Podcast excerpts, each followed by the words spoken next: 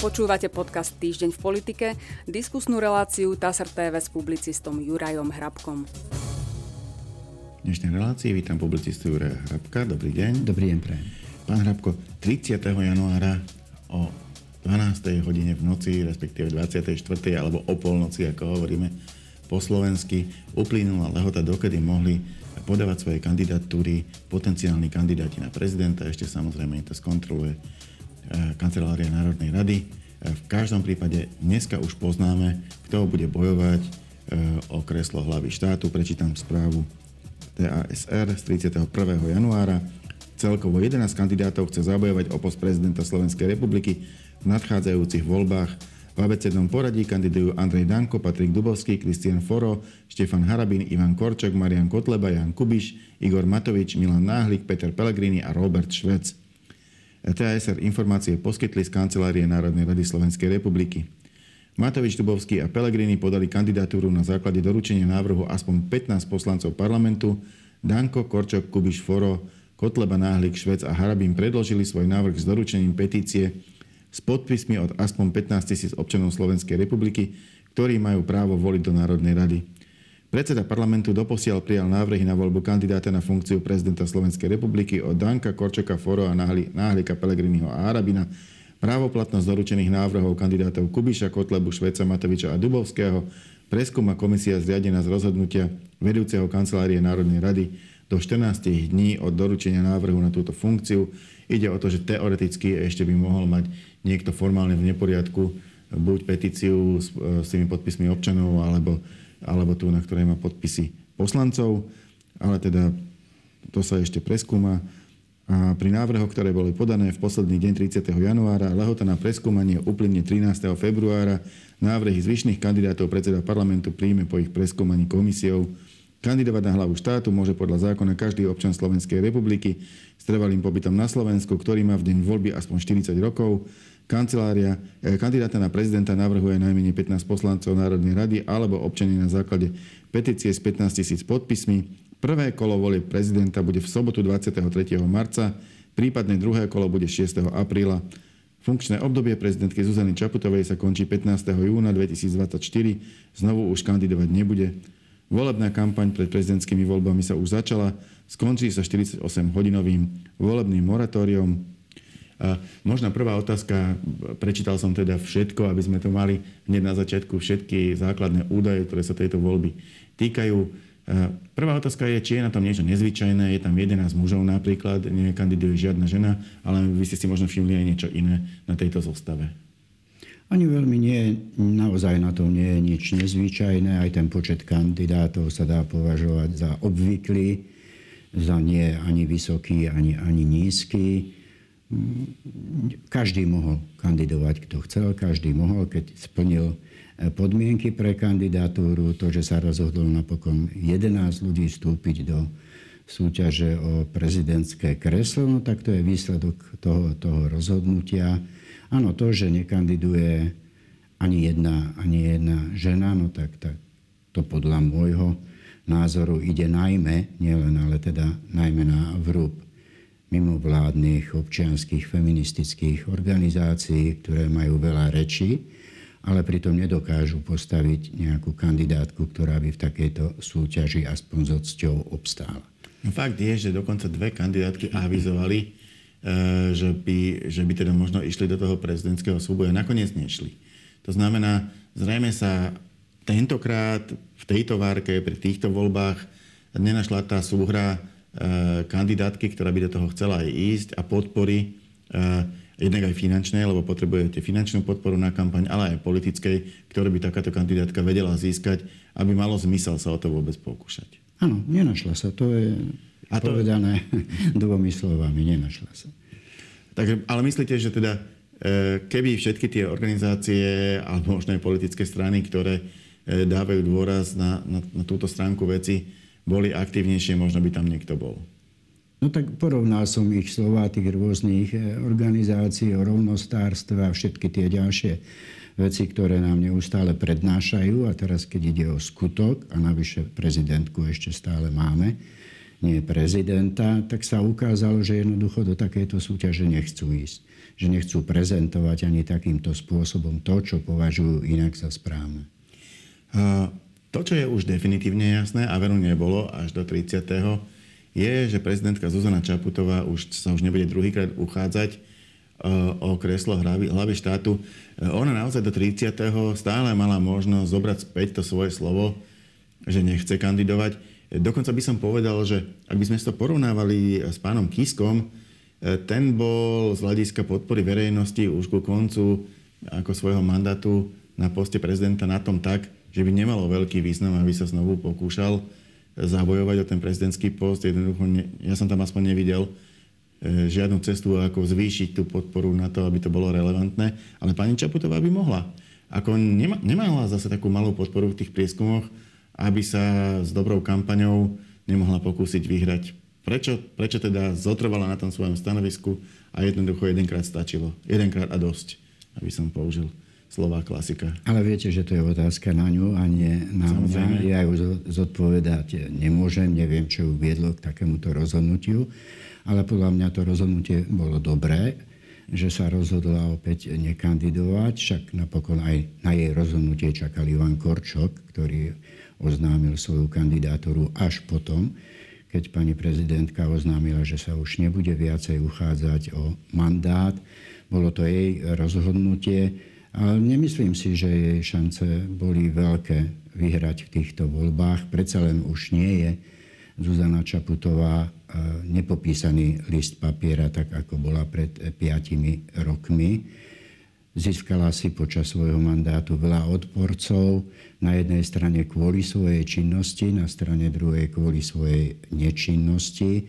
Prijala dostatok, alebo áno, veľmi veľa sa dá povedať, zlých politických amatérských rozhodnutí, čoho príkladom môže byť, alebo stačí povedať minulý rok, rok dvadsať dvadsaťtri, kedy vládli dve jej vládli, vlády, vlády nevládli samozrejme, samozrejme dobre a svojim rozhodovaním a konaním podľa mňa prispela aj výraznou mierou k víťazstvu Roberta Fica v parlamentných voľbách. Čiže to je rozhodnutie, ja považujem za dobre, nemyslím si, že by mala šancu opäť byť znovu zvolená. Favoritmi tohto súboja, a hovorí to opakovane v týchto reláciách, sú Peter Pellegrini a Ivan Korčok.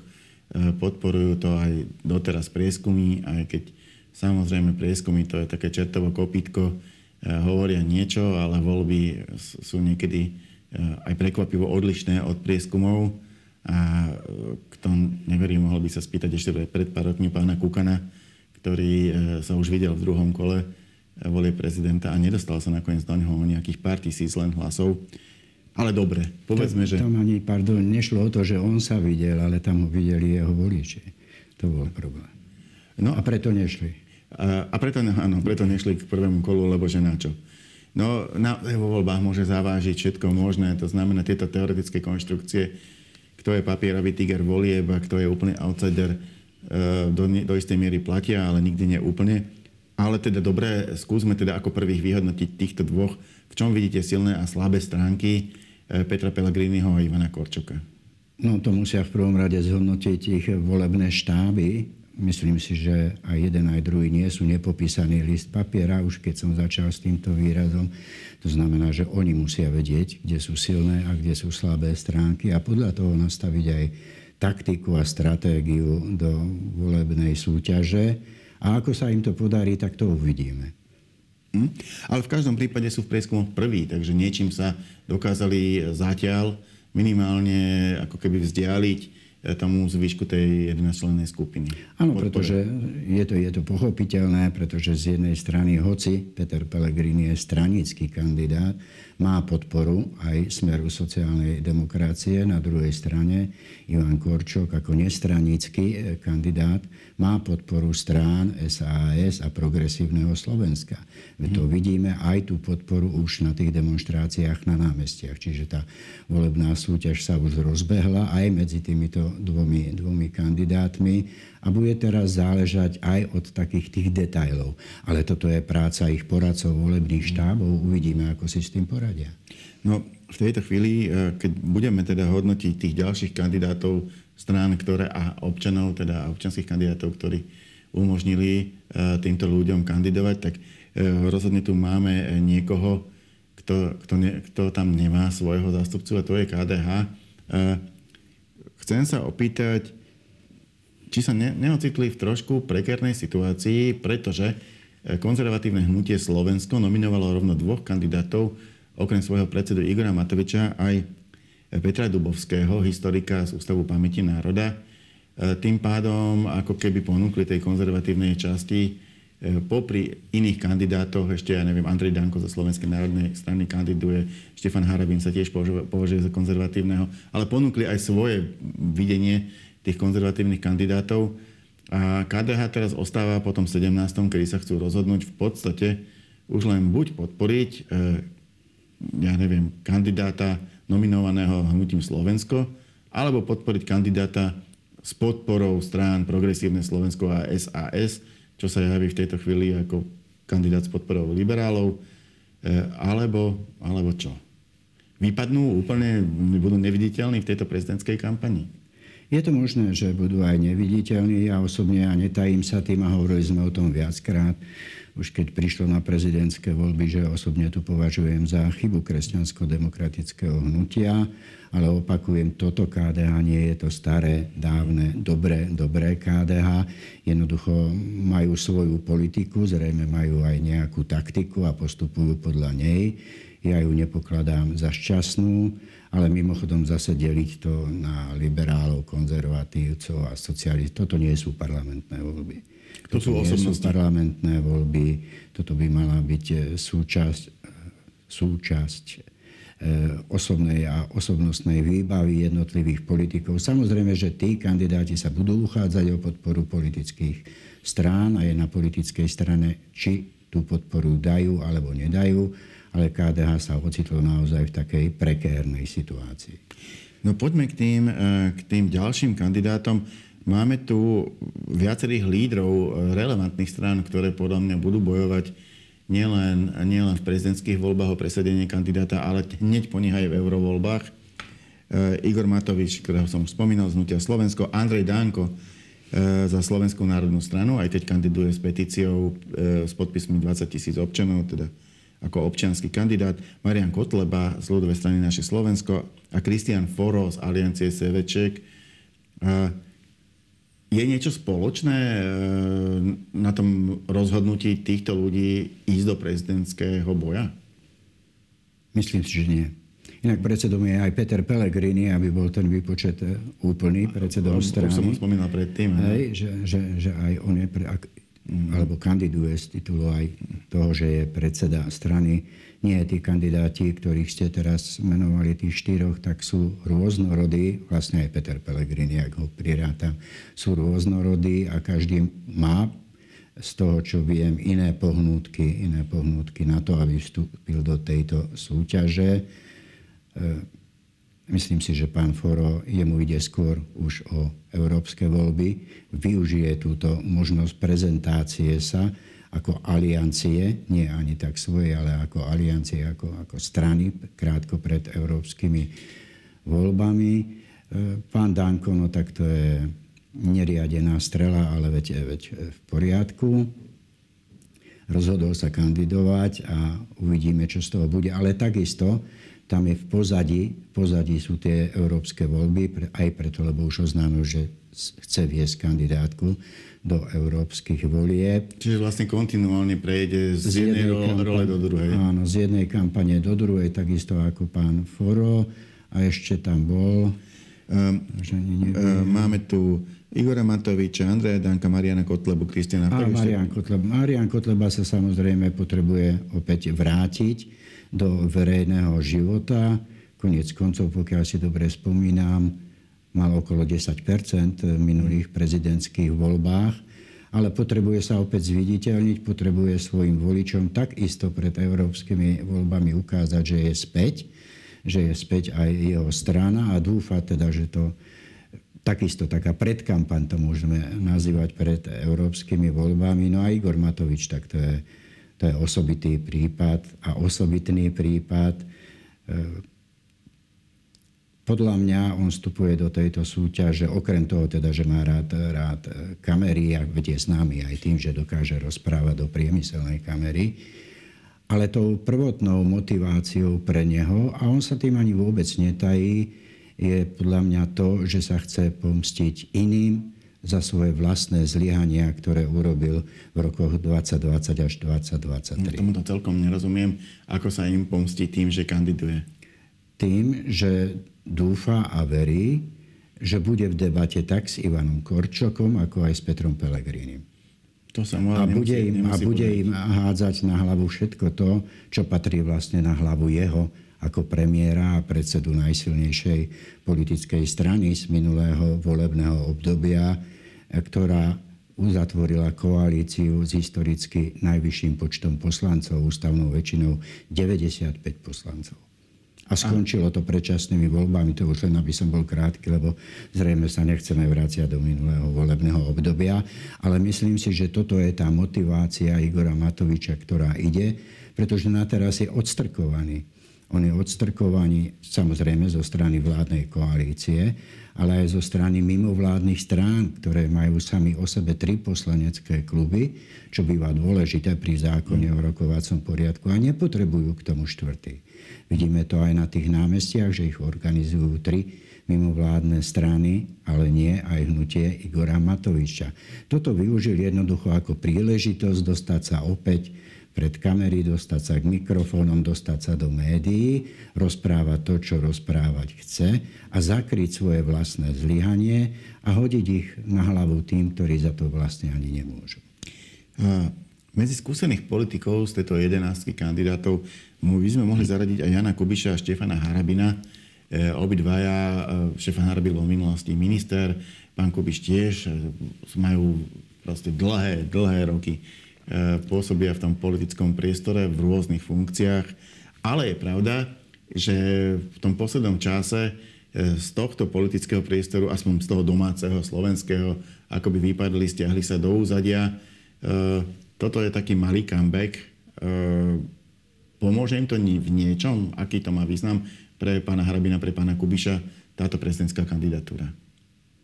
No pán Kubiš, ak začnem ním, je rovnaký politik ako Ivan Korčok, to znamená, že skoro žiadny. No, priority diplomat. Obaja, obaja diplomati a diplomatická práca je o niečom inom ako práca e, politika. Navyše diplomatické spôsoby sa v slovenskej politike vôbec nenosia, sú skôr na prekážkou. Spomeniem ako príklad, videl som video pána Korčoka s obsom. Mm.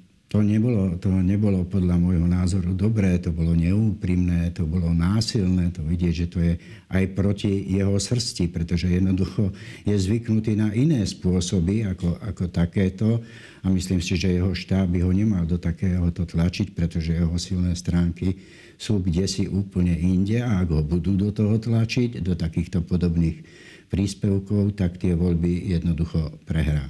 Pán Harabín opäť skúša, aby som sa vrátil k tomu. Pán Kubiš, teda, nech ho dokončím, je z rovnakého, z rovnakého cesta. Možno si myslí, že mu pomôže, pomôže do životopisu napísať vzhľadom na budúcu kariéru aj to, že kandidoval na funkciu prezidenta Slovenskej republiky. No a pán Harabín skúša, okolko je silnejší oproti minulým voľbám, vtedy mal štrnásť až pätnásť percent získal v tých minulých voľbách, takže skúšať, ako sa to odrazí tých päť rokov jeho činnosti, najmä na sociálnych sieťach, či bude silnejší alebo slabší a možno tiež zrejme, zrejme pôjde do európskych volieb a prezidentskú kandidatúru považuje ako odrazový mostík, ako celý rad ďalších, ďalších tých kandidátov. Nepredpokladám ani v jeho prípade, že by motika vystrelila. No a napokon tu máme občianských... Ba, Patrik Dubovský vlastne je stranický kandidát, lebo kandidoval na základe podpisov poslaneckého klubu, ale tak mám ho tu v tej, v tej skupine, povedzme, že najmenej známych osobností. Patrik Dubovský, Milan Náhlik a Robert Švec. Nie sú zase úplne neznáme tieto osobnosti, ale nie až tak ako tie, tie ostatné. Majú šancu, tá kampaň je strašne, strašne kratučká. E, úplne ten čas, ktorý by sa normálni kandidáti venovali už propagácii svojich, svojich osôb a pripravovali si kandidatúru a proste, však to trvá rok, normálne rok pred prezidentskými voľbami. Už sa dejú rôzne aktivity, ktoré k ním smerujú.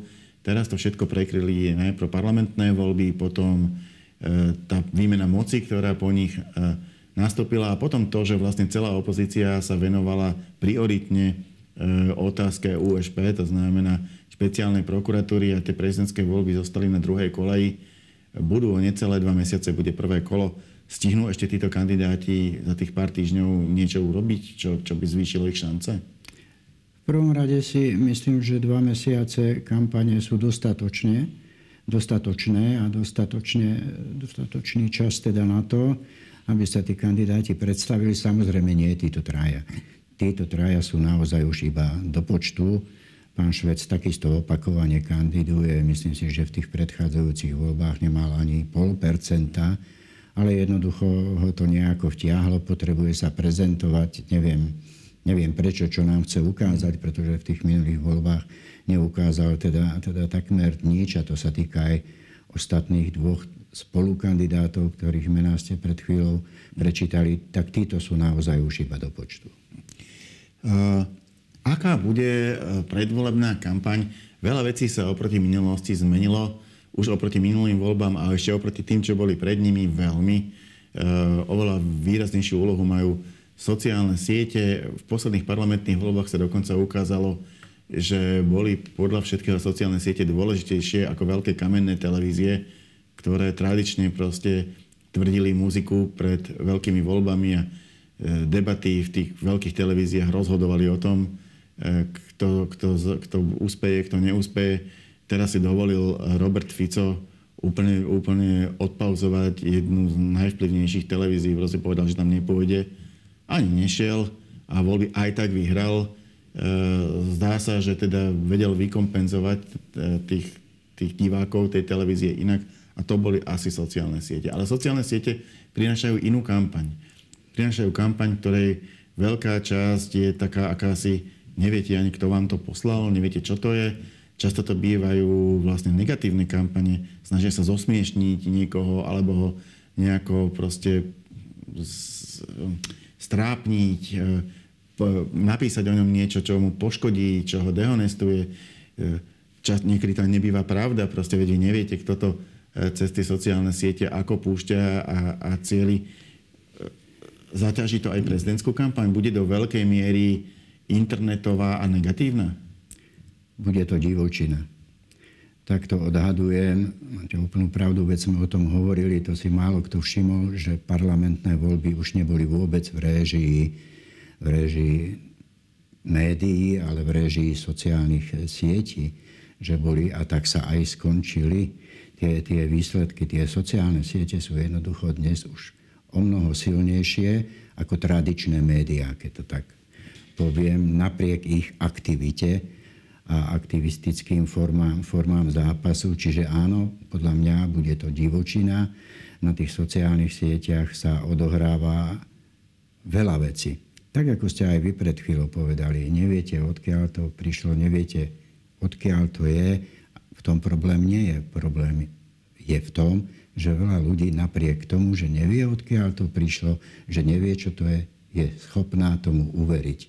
A to je, to je ten problém, ktorý sa týka v sociálnych sietí, a potom to posielajú rôznym svojim známym priateľom a ja neviem komu všetkému, pretože ja sa na tých sociálnych sieťach neangažujem, ale tvrdím to úplne s vážnou tvárou, že výraznou mierou už preskúpili tú situáciu a tie tradičné médiá idú do úzadia. Aká bude tá kampaň? Opäť treba pripomenúť, že to záleží hlavne na volebných štáboch, ich taktiky, stratégii, a médiách, už ani tých tradičných médiách ani tak nie. Ja keby som išiel do konca, tak dokonca si viem predstaviť aj takú situáciu, že v tejto kampani sa vôbec nemusí stretnúť či už Peter Pellegrini, Ivan Korčok v jednej debate s Igorom Matovičom. Ale toto je všetko na rozhodnutí poradcov, volebných štábov, dramaturgie tých tradičných médií, ako sa prispôsobia tejto vzniknutej situácii, ako s ňou budú pracovať. Samozrejme, komerčným médiám ide o zisk, Tie by tam potrebovali najradšej všetky náhľad spolu. A čím to bude vulgárnejšie, poviem to ale v úvodzovkách, tým pre nich lepšie, pretože... No, predstavte si, že by sa pobili, normál, normálne fyzicky pobili pred kamerami. Tá sledovanosť by podľa mňa prerážala oblaky a pozeral by to celý svet. Presne. Čiže, tak, no, no len, len viete... Ide o prezidenta, nie, ide o funkciu prezidenta, nie prima baleríny. Ten zápas bude o mnoho, o mnoho silnejší, obzvlášť v tejto situácii, v ktorej sa teraz nachádzame. Ja myslím tým politickú situáciu, myslím tým dianie, dianie v parlamente, dianie na námestiach. Čiže toto ja neviem vopred odhadnúť, iba si dokážem predstaviť, že pri dobrej taktike a stratégii sa ani Igorovi Matovičovi nemusí naplniť ten primárny cieľ s tým, že bude osobne konfrontovať, tak povediac, oči do očí, či už Ivana Korčoka alebo Petra Pellegriniho. Ale to nám všetko ukáže čas. Toto držia v rukách aj samotné volebné štáby. Nie len no, dramaturgovia, televízia, médií. Keď povie politik, že do, do tejto relácie vám nepôjdem, no tak tam proste nebude. E, príde o tú reláciu, ale aj relácia o neho. Čiže... naozaj je to potom na zváženie, ako to postaví. A nepríde, nepríde o šancu reagovať na sociálnych sieťach. Posledná otázka. Aké témy budú podľa vás dominovať v prezidentskej kampani? Už je rozbehnutá, tak aspoň stručne, ako, ako to zatiaľ, zatiaľ vyzerá. Neviem, neviem, poviem, že dokážem odhadnúť iba témy, s ktorými bude prichádzať Igor Matovič, a to som pomenoval, že sa bude snažiť hodiť vlastné zlyhanie za zlyhanie iných. Ale čo budú ostatné témy, aké budú, no tak samozrejme okrem takých tých, ktoré médiá musia pripravovať z hľadiska aj svojho poslania, že to sa budú týkať aj vnútornej politiky, aj zahraničnej politiky. Nebude to nejako zábavné alebo oživené. Nepôjde tam ani tak opäť v týchto voľbách za niečo, aby sa ukázali kandidáti, pretože to im ani tie médiá vlastne nedovolia, aby sa ukázali, vo, aké majú silné stránky, a našli pritom ich slabé stránky, aby mohli prezentovať za, ako by to malo vyzerať, čo by mal ten prezident, aký by mal byť. To vidíme už aj teraz z týchto tých krátkych hesiel, povedzme, Ivana Korčoka, že nemôžu mať všetko a že bude treba potrebné vyvažovať vládu. Opakovane sme o tom hovorili, že to je z vecného hľadiska hlúposť, ale voličsky to je chytlavé. Nemôžu mať všetko, to je jedna veta, v ktorej je povedané vlastne všetko, hoci je ľahko zapamätateľná, hoci nie je pravdivá, samozrejme. Ale to pri volebnej kampanii na tej pravdivosti veľmi nezáleží. Neviem odhadnúť, čo bude ústredná téma, ak taká vôbec bude, ak nebude ústredná téma, pretože do tých volieb je ešte času dosť, aspoň teda do toho prvého kola, a zomlieť sa môže, či už na Slovensku, v Európe, vo svete, na Ukrajine, všeličo, takže neviem to dobre odhadnúť. A uvidíme, uvidíme kreativitu aj volebných štábov, s čím prídu, a samozrejme médií. Ďakujem pekne, to bola posledná otázka našej dnešnej debaty. Ja za ňu ďakujem publicistovi Jurajovi Hrabkovi. Ja ďakujem za pozvanie. A my sa v našej relácii stretieme opäť na budúci týždeň. Dovidenia.